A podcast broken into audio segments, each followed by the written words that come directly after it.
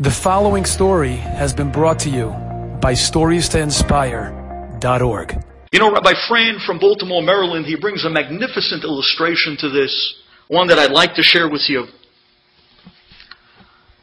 He says that were, there were two neighbors living next door to each other. We'll just call them Reuven and Shimon to make things simple.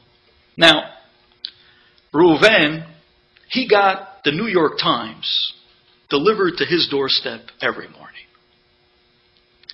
Shimon didn't. Reuven comes to his doorstep, picks up the time, 7 o'clock the next morning, and he sees that his paper was already read. Now, this bothered Reuven. This is my subscription to the New York Times. So the next morning, he decided to wake up even earlier and he staked out the delivery boy, waiting. The paper was delivered, and then he watched as his neighbor Shimon came next door to his porch, took his paper, disappeared into his house for 20 some odd minutes, and then came back out at two minutes to seven o'clock, folded the paper exactly back the way it was, and put it back on his doorstep. Reuven got so angry. He comes running outside screaming, Hey! That's not right! What are you doing reading my paper? Shimon looks at his neighbor and says, well, What's the big deal? Why do you care? When you come out to read your paper, it's sitting there for you. Does it bother you that I read the paper as well? I get up earlier than you do. So I get to read the paper. I put it back. The time you want to read it, it's sitting there for you. Why are you making such a big thing over it? Now, anyone who reads the morning paper knows.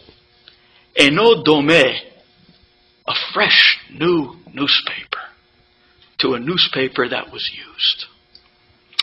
The pages don't have that same crack to it. Pages are still somewhat stuck together, fresh, creased perfectly down the center.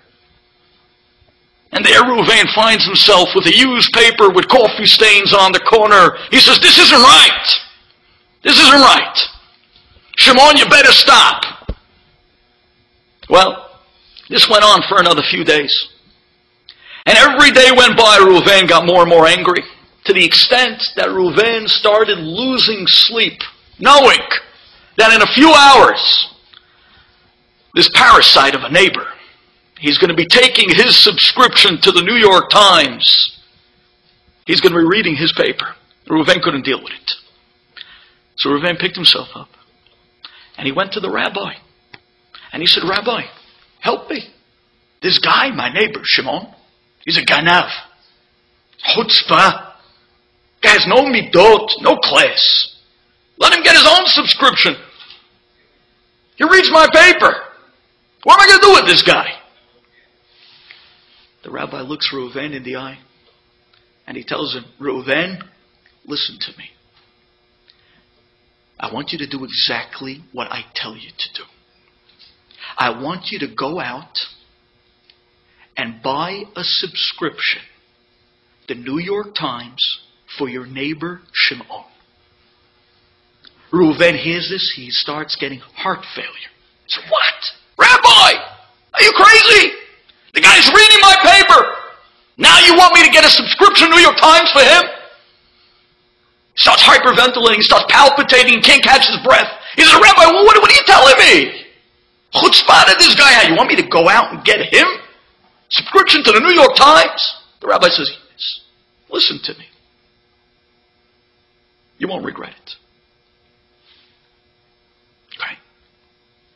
This wasn't the first time a Jew said to himself, Na'aseh v'nishma.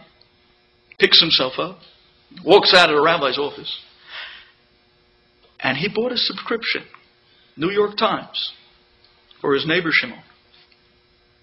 Sometime after that, Reuven comes back to the rabbi's office, and he says, Rabbi, I don't know how to thank you.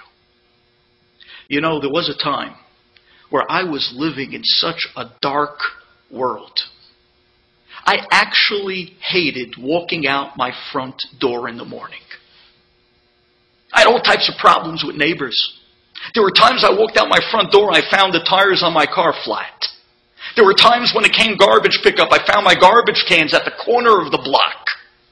There were times where right after I swept my front stoop, I'd walk out five minutes later only to find a new pile of leaves that one neighbor decided to put there. After I bought that subscription to the New York Times for my neighbor, I found a friend in my neighbor. You know, now when I walk out my front door, on a day when it's snowing, my neighbor, not only he shovels his path, he shovels my path too. You know, now on a day of garbage pickup, when my neighbor goes out early morning, because we all know he does wake up before me, right? To go out to get the garbage cans, he not only brings back his garbage can, he brings back my garbage cans too. Matter of fact, last week on alternate side parking, I forgot my car on the wrong side of the street. My neighbor came knocking on my door and said, Hey, give me your keys. I'll move your car for you. I don't want you to get a ticket.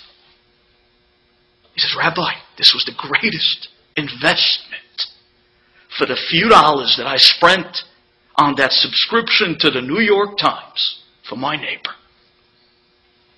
Mikan she'en machzikin b'machloket. That's the message. Parashat Korach. The paradigm. The life lesson.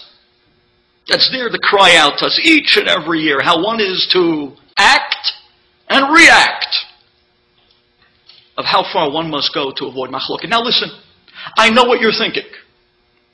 I do. Rabbi, listen. I have no problem going beyond the call of duty to keep the peace.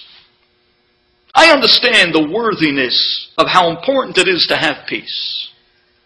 But to spend money when somebody else was just brought up with a lousy chinuch, someone else who has no morals, who has no values, and I have to make up for their lackings with my hard-earned dollar.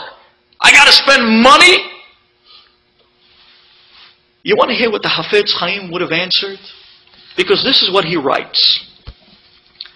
Says the Hafetz Chaim, how much do you pay when you go out to buy lulav and etrog? Hundred, hundred and fifty dollars. How much do you pay when you go out to buy your matzot? How much money do you spend when you go to make Pesach every year? Two thousand dollars, three thousand dollars. Says the Hafetz Chaim, a person must put away machloket money. You put money away to buy a lulav? You put money away to make Pesach? You gotta put money away to have shalom. Put a few dollars away in the shalom fund. Says Hafetz Chaim, that's what the greatness of mitzvot are all about. And it's clear that as we put away money for all type of mitzvot, we are to put away money to keep the peace. The shalom fund. Few dollars. But those few dollars, like the subscription to a New York Times, and who could be amazed of how far that can really go? Enjoyed this story? Come again. Bring a friend. Stories to inspire.org.